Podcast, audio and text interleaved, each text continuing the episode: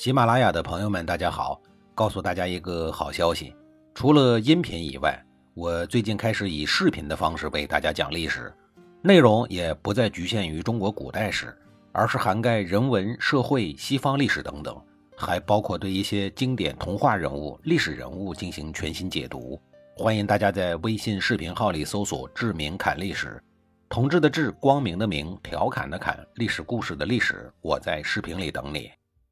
上一集里啊，我说到了郑庄公和陈国单聊时，把陈国给聊傻了。按照郑庄公的规划呀，那下一步的单聊对象就该是宋国了。但是在正式攻打宋国之前，还是要想出一个万全之策。为什么呀？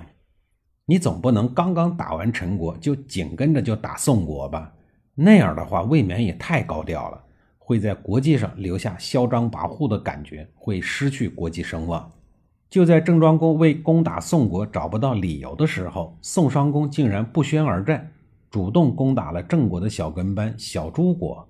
小诸国求救的军事情报传到了郑庄公的案头，颇为愁烦的郑庄公顿时眼前一亮，豁然开朗。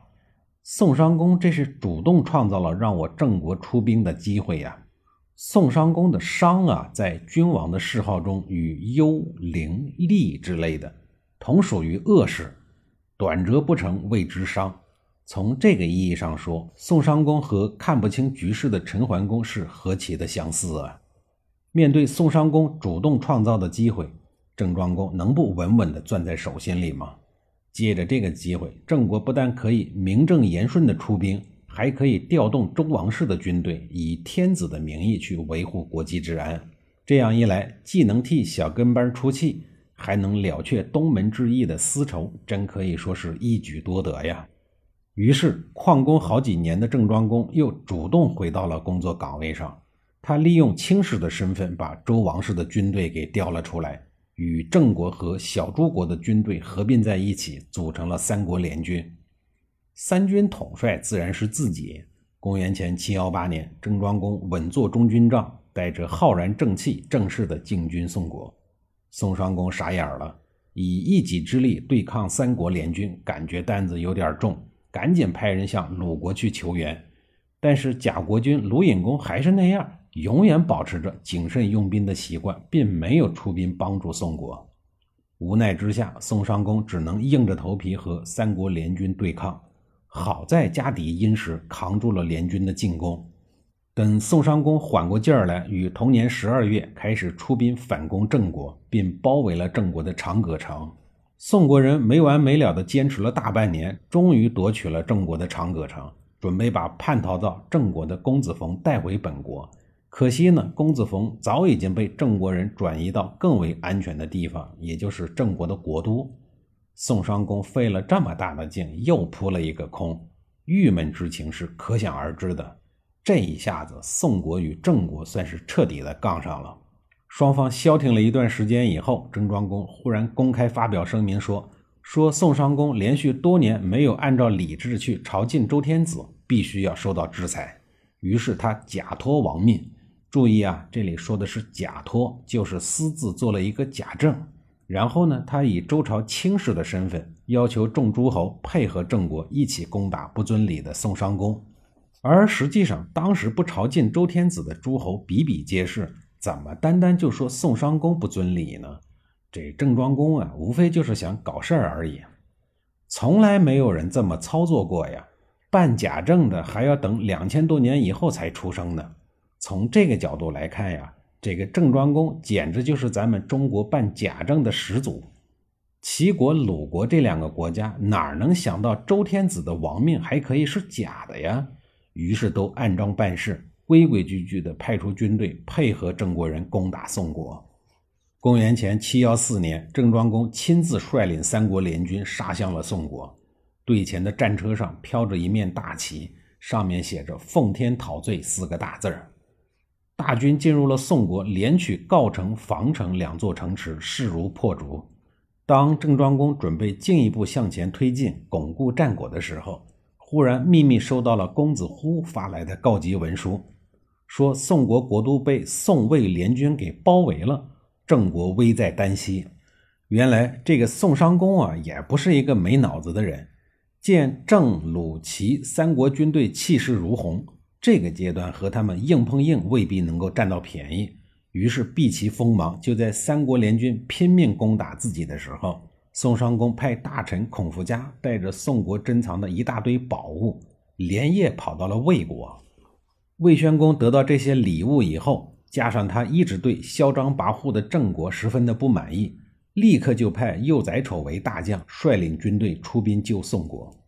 两国联军会合以后，急速行军，直指郑国的都城新郑，打算把郑庄公的老窝给掀落。面对这个火烧眉毛、危在旦夕的紧急军情，老江湖郑庄公表现出超人类的心理素质，他掩盖住了内心的极度惊慌。然后安之若素、气定神闲地对鲁国的统帅公子辉和齐国的大将齐仲年说：“我们奉天子之命前来收拾宋国的，如今的宋国已经受到了天子的教训，我们的任务呢也就完成了。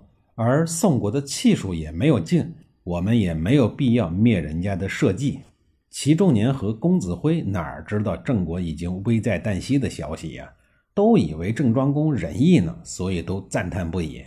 临走的时候，郑庄公又把打下的郜城和防城直接送给了鲁国。郑庄公心想，反正距离我郑国本土那么远，我管也管不了，不如送给鲁国当个人情儿。这两个地方呀，就在今天的山东省成武县的境内。公子辉本身就对郑庄公的仁义表现出崇拜，对大方的郑庄公这一下子更是像对佛一样敬仰了。齐国的齐仲年呢，自然也收到了郑庄公给的整车的财宝。当然，这些财宝都是郑庄公从宋国抢来的赃物。但是赃物经过这么一倒手，就变成了礼物了，黑钱就被洗白了。安排完这些事儿以后，郑庄公连忙火烧屁股般的领着人马向后院着火的老家一路呼哧带喘的狂奔。孔福家听说郑庄公红着眼睛往回跑。担心宋魏联军腹背受敌，所以在国都附近烧杀掠夺忙活了一阵之后啊，就打算撤退。孔福家对魏国大将幼宰丑说：“郑庄公这个老江湖大军回救，我们到时候想跑也跑不了了。邻近的代国和我们宋国呢，都是殷商后裔，大家同出一宗，我们不如借路代国，安全的撤回。代国呀，就在今天的河南省商丘市的民权县境内。”幼宰丑觉得他说的很有道理呀，就派人去向代国借路。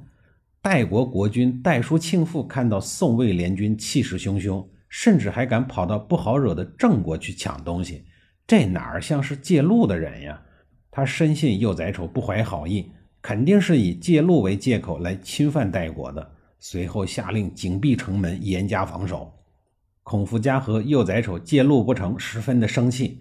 便在距离代国都城十里的地方扎营了。随后轮番派兵攻打代国，得这下子不是来抢东西的，也变成了来抢东西的人了。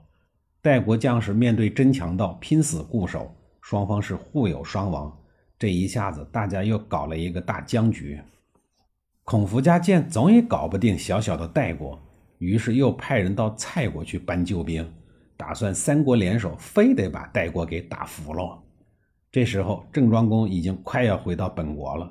见这四个国家纠缠在一起，折腾得精疲力竭的，作为一个一心想称霸的国君，他敏锐地发现了鹬蚌相争、渔翁得利的好机会。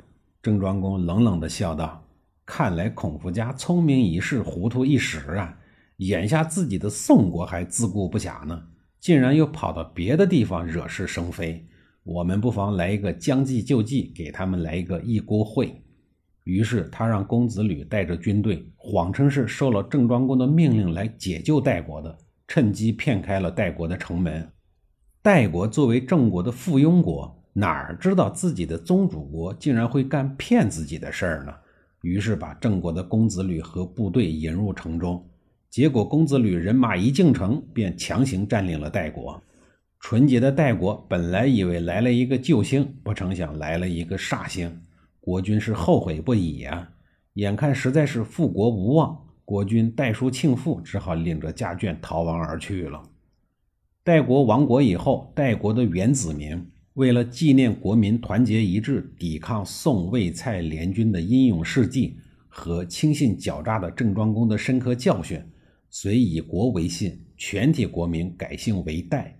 这也是当今中国代姓来源的重要一支。孔夫家这个时候呀，正在城外与代国的军队僵持着。当他知道代国已经被郑庄公用奸计给占领了以后呢，是大为的愤怒啊！立刻就派人到城中向郑国下了战书，约定来日决战。这一下子可趁了郑庄公的意了。至于这两家是怎么折腾的，下一集里呀，我再给您详细的讲述。